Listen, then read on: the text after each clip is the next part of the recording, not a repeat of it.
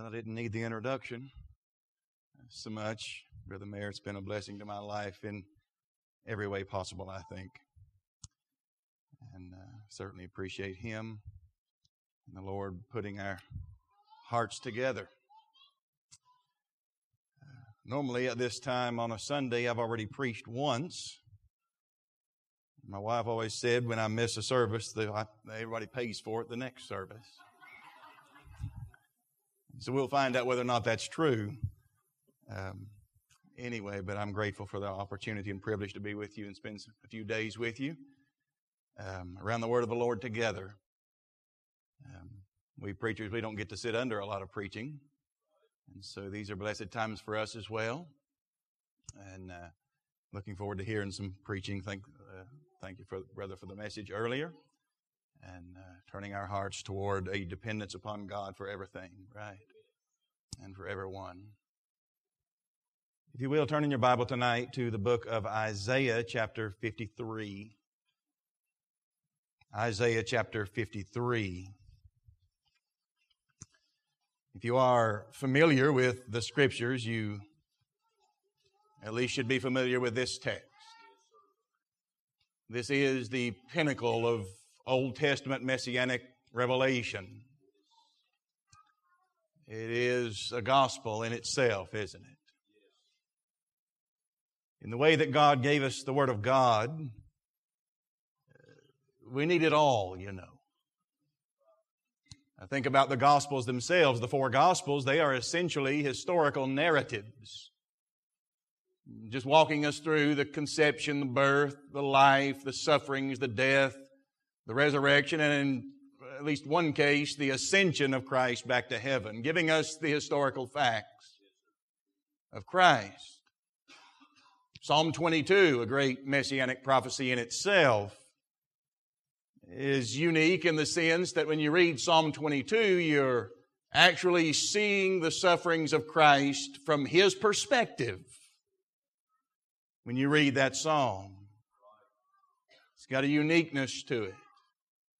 When you come to this prophecy here in Isaiah chapter 53, you're not just reading about historical facts, although undoubtedly some of that is here. You're not just, you're not seeing the sufferings from his perspective, but you, he is explaining to you what it all means. It's almost as though this chapter and the few verses that precede it are like the epistles of the New Testament. They're telling us and explaining to us, expounding to us all that the sufferings of Christ would mean. Of course, Isaiah writes many years before it actually transpires, but he writes with exceeding precision, doesn't he? In fact, the, the paragraph itself begins back in verse 13 of chapter 52, where essentially we are introduced to this divine servant Behold my servant. We are told to behold him who was to come. This servant of Jehovah.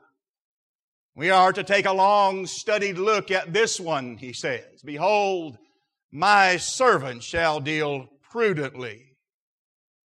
Notice with me the progression of thought through these early verses in this paragraph. As we walk through beholding Christ, as Isaiah pins it down, probably somewhere around 700 years before it actually became historical fact, we might say. It was already, of course, historical fact in the eyes of God, wasn't it? But notice in verse 13, as we are called upon to behold this servant, we are called upon to behold the ultimate success of Christ that is guaranteed. Behold, my servant shall deal prudently. He shall be exalted and extolled and be very high. It is as though Isaiah, when he starts off this prophecy, he would have them to understand, although they would be reading about one who is coming to suffer and to bleed and to die, he would walk us through scenes of gruesome gore and he would walk us through all these scenes of suffering and misery, rejection, and ultimately death. And yet he would have us to understand from the very outset that the one who we are reading about in the midst of all this suffering and rejection, he does not come as a loser, but he comes as a victor. his success is guaranteed. He shall be exalted and extolled and be very high. In verse 14, of course, he, he talks about the deep wonder of Christ's humiliation. For before that exaltation would transpire, there would be that gruesome scene of bloody sweat.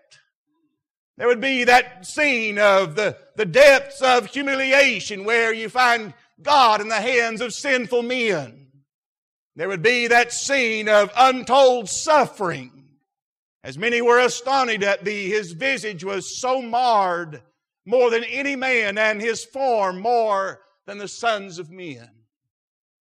Verse 15, of course, he talks about the manner and extent of Christ's victory. Or essentially, if you want to just simplify it, he talks about what Christ's death would mean for the world. So shall he sprinkle many nations. The king shall shut their mouths at him. That which had not been told them shall they see, and that which they had not heard shall they consider. That is, that what Christ would accomplish when he comes and suffers at the hands of sinful men, his death ultimately it was not something that would be confined to simply one people, not simply confined to merely one nation but he would sprinkle many nations through the effects of his grand work. And then these three fundamental verses in verse 13, 14, and 15 of chapter 52, when you come to chapter 53, they're really expounded upon and opened up more fully in the, in the 53rd chapter. Of course, in verse 1 of chapter 53, he introduces us to a problem. It is the prevailing problem of man's unbelief. He said, Who hath believed our report? And to whom is the arm of the Lord revealed? Lets us know there's not a problem with God. There's not a problem with Christ or the work that He would come to do. There is not a problem with the grace that God extends to fallen men. There's not a problem with the message of the gospel. However, there is a problem in the heart of men. The problem of unbelief. Their failure to embrace the revelation which God has given concerning His Son. And then in verse 2 through 4, essentially, he speaks of the nature of Christ coming into the world, particularly as it relates undoubtedly to the Jewish people. He talks about in verse number 2 a humble Savior whom we look not for. He says, For he shall grow up before him as a tender plant, and as a root out of a dry ground. He hath no form nor comeliness, and when we shall see him, there is no beauty that we should desire him. A humble Savior. He didn't come to be that conquering political hero, which many had envisioned him to be. Of course, even in this hour, people seem to be still looking for the same thing, don't they? Some conquering political hero, but Christ would not be that. He did not come to be the, the one who broke the yoke of Roman bondage. He came to be the one who broke the bondage of sin, didn't he? A humble Savior whom we look not for. He so lowly in appearance, so unobtrusive in his ministry. We thought it, thought it couldn't possibly be him that would redeem humanity. A humble Savior which we look not for. Verse number three, of course, he speaks about an incarnate God whom we did not value. You notice he said, He is despised and rejected of men. A man of sorrows. A man, he says. This is the same one, of course, that Isaiah said whenever he comes, they would call his name Emmanuel. God with us.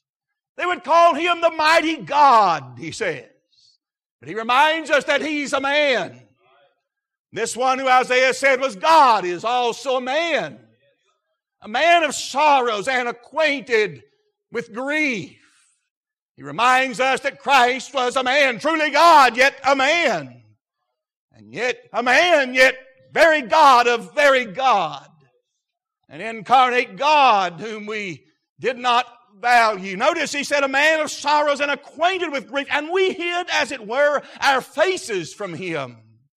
He was despised, and we esteemed him not. We thought he wasn't worth anything. Verse number four, of course, he talks about a burden bearer whom he misunderstood. Surely he hath borne our griefs and carried our sorrows. Yet we did esteem him stricken, smitten of God, and afflicted. Ultimately, Isaiah says we just didn't get it. We couldn't grasp it. We didn't understand. We, we misunderstood why he came as he came. We misunderstood why he came anyway. We, we, we, we came to wrong conclusions about this one who would come into the world and suffer and die. Such is the blindness, of course, of the human heart to the glory of God in the face of Jesus Christ. But when you come to verse number five, which we will take tonight as our text, Isaiah begins to explain everything. So if you really want to know what it all meant, he notes, he says, but he was wounded for our transgressions. He was bruised for our iniquities. The chastisement of our peace was upon him, and with his stripes we are healed. Israel, of course, had seen it for centuries, seen it portrayed before their very eyes when that guilty and condemned sinner would make his approach to God to obtain acceptance and forgiveness before God. The estranged sinner would lay hold upon a spotless lamb, would lay hold upon an innocent victim, and he would bring that sacrifice under the door of the tabernacle and later, of course, of the temple to make atonement for the wrongs that he had done. In that approach to God, of course, there were two things that seemed to be realized whenever men would come to God in that fashion. One of them there was a consciousness of sin. And when he comes to God in that fashion, he comes to God, he's essentially saying, I, I come to God in this fashion because I have sinned in the sight of God. I have fallen short or come short of the glory of God. I come this way because I have failed. I have not measured up to the requirements that God has set before us. And so there is a consciousness of sin, guiltiness when a man approaches God in this fashion, and there's a consciousness that only death can satisfy the claims of sin upon us. The wages of sin is death. The soul that sinneth, it shall die. And that lamb was taken and violently slain, viciously slain. And there stands that guilty sinner who is compelled to confess he was wounded for my transgressions. He was bruised for my iniquities. The chastisement of my peace was upon him, and with his stripes I am healed. Yet when this principle of vicarious suffering was revealed in its highest and most complete form in Christ, they failed to see it. They were blinded, in fact, to it. It didn't register with them that this, in fact, was exactly what was happening when Jesus of Nazareth carried his cross up to Calvary to suffer and to die before their very eyes. They couldn't see it.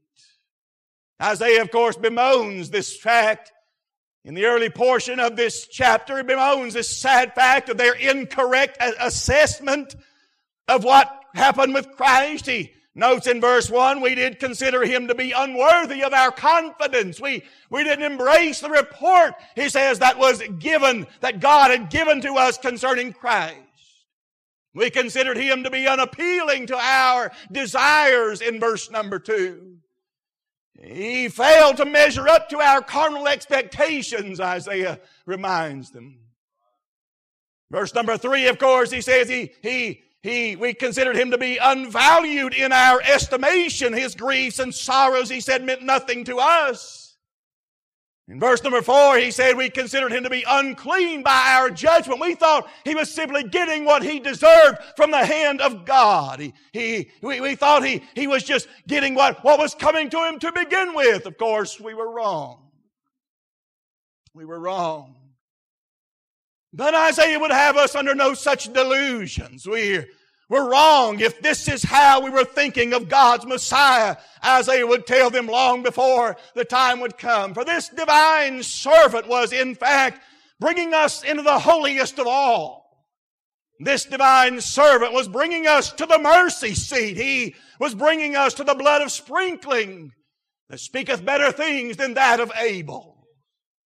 Here we behold the Lamb of God which taketh away the sin of the world. The Lamb wounded and bruised, chastised with stripes. I want to preach tonight, if I might, on verse number five here in this text about a vicarious or substitutionary sufferer for the guilty. Today the Holy Ghost would bring us to the cross of Christ and tell us what it means. Tell us what was going on in that scene. And it is my hope that when we leave this place tonight, we'll leave with the impression upon us that He was wounded for our transgressions. He was bruised for our iniquities. The chastisement of our peace was upon Him, and with His stripes we are healed. First of all, notice with me tonight the vital reasons for Christ's sufferings. He was wounded for our transgressions. He was bruised for our iniquities. The chastisement of our peace was upon him. The great mystery now when Isaiah records these words, the great mystery is now being removed. He was wounded for our transgressions. He was bruised for our iniquities. He notes that the sufferings that this divine servant would experience came upon him as a result of transgressions. They came upon him as a result of iniquities. So it might be said that the sufferings involve several things as far as this is concerned. It might be said, first of all, that the sufferings which Christ experienced involve the inflexible nature of the divine law. The law tells us what transgressions are. The law explains to us what iniquity is. And therefore, when you come across these terms, it must turn you to the law of God, that perfect, objective moral standard which God gave to men. That law cannot and will not be changed or altered. The divine law makes no allowances for sin. Divine law, if you will, it, it really exposes us for what we really are. And to break a part of that law is to break it in its entirety, isn't it? If a man offend in one point, he is guilty of being a lawbreaker, essentially, isn't he? You say, well, I haven't done what others have done. It matters not. We are all guilty in the sight of God as lawbreakers, aren't we? The inflexible nature of the divine law. To break the law of God is to involve ourselves in its prescribed punishments. That is, it is to bring upon ourselves the ruin and condemnation which the law gives to sinners. And, and the law demands the death of the sinner. The wages of sin is death. This was established in the very outset of human history. When God created man and placed him in the Garden of Eden, he said, In the day that thou eatest of that tree, he said, Thou shalt surely die. Let's us know from the very first. Let's man understand and know. Therefore, to sin is to invite and court death. It involves the inflexible nature of the divine law. There have been transgressions, haven't there? The places where men have gone beyond the boundaries which God has set. There have been iniquities, perversions, or, or the twisting of what God has designed to be pure and holy. There have been transgressions and there have been iniquities. And the law demands satisfaction, doesn't it? Transgressions and iniquities, it, it involves the inflexible nature of the divine law. Secondly, it involves the immutable justice of a holy God. Now, God will not have His law trampled under the foot of sinful men. His law will be vindicated. His law will be shown to be uh, as honorable as it is because His law, in fact, is right. You say, I thought you were a Christian. We're not law people. His law is right. Don't have a problem with the law of God. You just can't be saved by it, can you? Well, don't want to get into all that tonight. But the fact of the matter is, is God is just and He cannot overlook sin. David Baron wrote so many years ago, he said, if God cannot forgive in righteousness, then He cannot forgive at all. God must forgive and be righteous. I mean, consider it. How can God be just and allow sin to be unpunished? The fact of the matter is, He can't. He can't be just and allow sin to go unpunished. The punishment due unto those transgressions, unto those iniquities, they must come to meet on someone. Since in the substitute. God had one grand rule in sacrificing, and it was this it shall be perfect to be accepted. It shall be perfect, he says. Implies the innocence of the sufferings that he describes here in Isaiah chapter 53. It was to be the innocent for the guilty. It was to be the just for the unjust. For none could ever satisfy the claims of the law but one who had never broken it. One could never satisfy divine justice but one who had never offended against it. And so the sufferings of all eternity could never atone for one sin if we would suffer for them for ourselves. For by ourselves, only one who is holy, harmless, undefiled, separate from sinners and made higher than the heavens can avail in this case. The implied innocence of the substitute. Here he is a lamb without blemish and without spot. He can bear our sins and our guilt because he has none of his own. The implied innocence of the substitute. Notice the terminology here that he describes. There's the indicated violence upon the substitute. He was wounded, he says. The word wounded indicates pierced through. Pierced through signifies to be run through by a sword or some sharp weapon. He said he was bruised. He was crushed. He was broken to pieces. Shattered is the idea. The chastisement. Chastisement means to correct with blows, to punish. With his stripes, he says. In fact, you can look up the word stripes. It simply means black and blue. The implied violence upon the substitute It was not some easy task. It would bring the substitute under the gates of death, wouldn't it? It would bring him to the brink of all suffering. It would bring him to the gates of death. And it really happened like that, didn't it? The Lord Jesus Christ walked up Calvary's hill carrying his cross and our sins, there to suffer and die for the sins of men. The vicarious reality of Christ's sufferings, the vital reasons for Christ's sufferings. But then you'll notice here in verse number five, the victorious results in Christ's sufferings. Not in vain did he come. Not in vain did he bleed and suffer and die. Not in vain did he. Oh no. You know, in this verse, it's always amazed me here leading up to this text. It's a text that's really filled with great darkness. He talks about bruises and wounds and, and chastisements and stripes, and yet in the same place, it seems like they're completely out of place, but in the exact same place where he's, where he's describing this gruesome scene, you find two words the words peace and healing. Healed. How those words get into this text? How these words get into this scene of darkness, this scene of suffering and sorrow and death? How'd, how'd peace get into a scene like this? How'd healed get into a scene like this?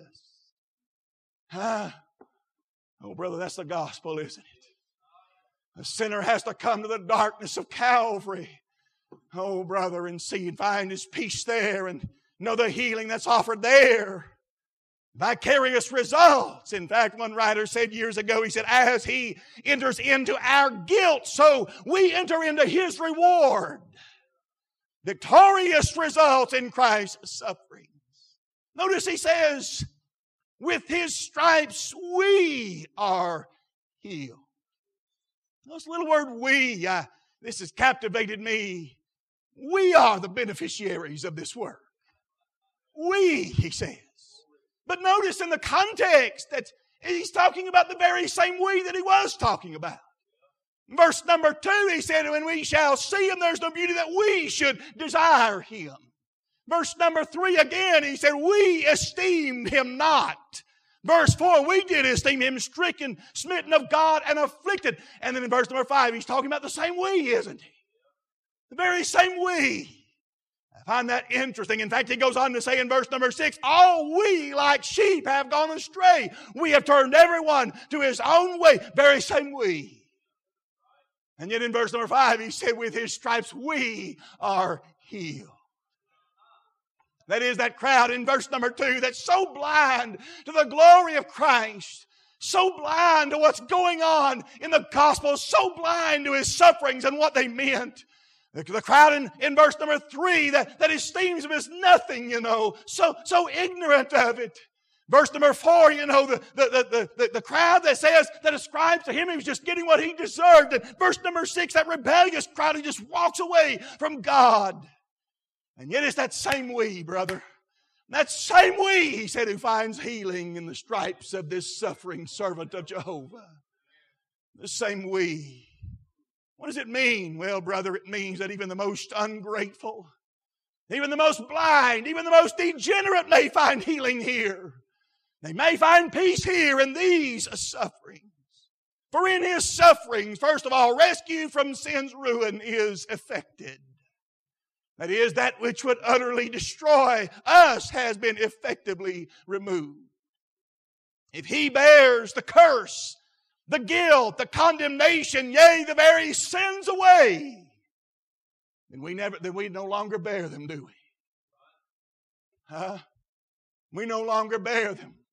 If he takes the condemnation upon himself and suffers the condemnation in himself, that's why we can say, therefore, there is no condemnation of them which are in Christ Jesus. We walk not after the flesh, but after the Spirit. Rescue from sin's ruin is effective. If, if He has borne all of that, then we are free from their claims. Rescued from all the claims that, re, that, were, that, that were held over our heads. As terrible as the sins have been in your life and mine, they have been effectively dealt with, haven't they? In the sufferings of Jesus Christ. Our guilt is expiated. The law is fulfilled. Divine justice is satisfied. Hallelujah. What a Savior. Talking about the, the victorious results in Christ's sufferings. He bore it all that we might be forgiven of it all. Redemption is wrought, even the forgiveness of sins according to the riches of His grace. I was saved, I, I suppose, in some in, in one way of thinking, I was saved a little later in life. I was 21 years old when I came to know Christ. Been raised in church and didn't know a thing. I was blind like this crowd was. Anyway, 21 years old. Many of us who were saved a little, you know, past our teen years and all the rest. We did things that we wish we'd have never done. Went places we wish we'd never gone, done things and said things and all the rest that we now we look back on with such shame and regret. Many of us have, have wondered, you know, we, we have wished almost, oh, brother, that my guilty past were washed away as though it never had been. Good news. He was wounded for our transgressions. He was bruised for our iniquities. The chastisement of our peace was upon him, and with his stripes we are healed. Rescue from sin's ruin is effected. Secondly, I would have you notice that reconciliation with God is made. Now, don't, don't mistake this point. God is right to be filled with indignation against his guilty creatures. God is right. To have wrath stored up against that day against his guilty creatures, have no problem with that. Make no mistake about that. There could be no peace except first everything that stood between my soul and him would be removed. Are you hearing me? That's the only way that there can be peace with God. People have made the statement through the years up where I live. I suppose they probably do the same thing down here whenever someone dies and they'll say, Boy, I hope they made peace with God. They can't. It's already been made. It was made when Christ suffered for our sins. We can't make peace with God. Christ alone can make peace with God. Oh, reconciliation with God is made, but until our transgressions, until our iniquities are removed, the, the great objects of His grand displeasure, until that is taken away, there can be no reconciliation with God. But the good news of the gospel is that God was in Christ, reconciling the world unto Himself. Reconciliation with God is made. The chastisement which won our peace with Him was upon Christ. He is the mediator that brought peace between a holy God and sinful men, and there is no other. There is one God and one mediator between God and men, the man Christ Jesus. We're not making our way back to God. It's already been made, hasn't it? Reconciliation with God is made. It was made when He was wounded for our transgressions, when He was bruised for our iniquities. But then I want you to notice that victorious results in Christ's sufferings, that renovation of our nature is possible. We, uh, with his stripes, he said, we are healed. The idea of the word healed is to mend, to cure, to thoroughly repair, to make whole. So the results ultimately are in this verse. He said he affects something with God. He makes peace, doesn't he? And then he affects something with us. With his stripes we are healed. This is the remedy for all that would destroy us. You know, one thing that's amazed me as far as the glory of the gospel of Christ is this that God does not change men and bring them into real healing. He does not do that by setting before us a moral example. Even, even if you set before man the most perfect of moral examples, he doesn't do that by providing us with a teacher who might teach us how to be better and find our best selves, whatever that is. But he changes the hearts of men by setting before them a crucified Christ. By setting before them one who suffers and bleeds and dies in their stead. That is it which changes the hearts of men. I think we're missing out on a lot of that these days, anyway. John Newton knew it well enough when he wrote that great song, Amazing Grace those stanzas that we never sing. He wrote these words. He said, In evil long I took delight, unawed by shame or fear, till a new object met my sight and stopped my wild career. I saw one hanging on a tree in agonizing blood who fixed his languid eyes on me as near the cross I stood. Still never till my latest breath can I forget that look. It seemed to charge me with his death, though not a word he spoke. It is the glimpse of Christ on Calvary, dying for the guilty, standing in the stead of sinners, that ultimately brings real, effectual change to the hearts of men, isn't it? Heal. Heal. I believe like you believe. We believe a man is saved by faith in Jesus Christ alone. By faith alone, by grace alone, through faith alone, in Christ alone. I always look at that passage over there in Numbers 21, I think it is, where Moses is lifting up the serpent in the wilderness, and people will say, well, all they did, all they did was look. That's true. But that's not all that happened. You hearing? That's not all that happened. They looked, yes. Moses said, Look. But when they looked, they lived, didn't they? They lived. It wasn't all that happened. Yes, yes, a sinner looks in faith to Christ, but that's not all that happens, is it? If any man be in Christ, he's a new creature. How old things are passed away. Behold, all things are become new. I tell you, I didn't know much about the gospel. I've been in church my whole life, and I was amazed at 20, 21 years old how ignorant I was. How ignorant. I mean, brother, I couldn't even explain how, how much, how little I knew. I've been in church my whole life sitting under Bible preaching. I'm going to tell you this when, I, when, when the Lord finally brought me to Himself, didn't know a whole lot, but I knew in me life moved from above, life that had never been there before. You say, Oh, what'd you do? I looked to Christ, but that was not all that happened. You hearing me? Looked in faith to the crucified one, but that was not all that happened. Oh, brother, healed, he says, you may be. With his stripes we are healed. You say, what are you healed of? Well, can't tell you all of it, I don't suppose, but taking the text here as it is, we are healed of the blindness that we have to God's glory. Verse number two. We are healed of the hard heart of unbelief. Verse number one. We are healed of the deadly infection of pride and self sufficiency, healed of the fretting leprosy of selfishness and greed, healed of the base corruption of worldliness and lust. Healed, he says. You heal. In fact, it means a few things. One, it means that there is an incurable corruption in man.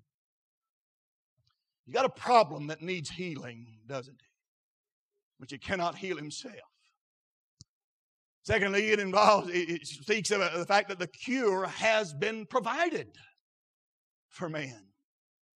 Has been provided. His stripes has been provided. He is not without hope for a remedy. It also speaks that when that remedy is applied, it effectively works the actual remedy of that corruption. Healed, he says. Healed. Let me just mention a few things and I'll be done. One, is not this a fact? is it not a fact God has declared it to be so? The promised effect will be your experience. With his stripes we are healed. This testimony is sure and certain. Secondly, must we not avail ourselves of it? must we not avail ourselves? The best medicine in all the world will not heal until it's applied.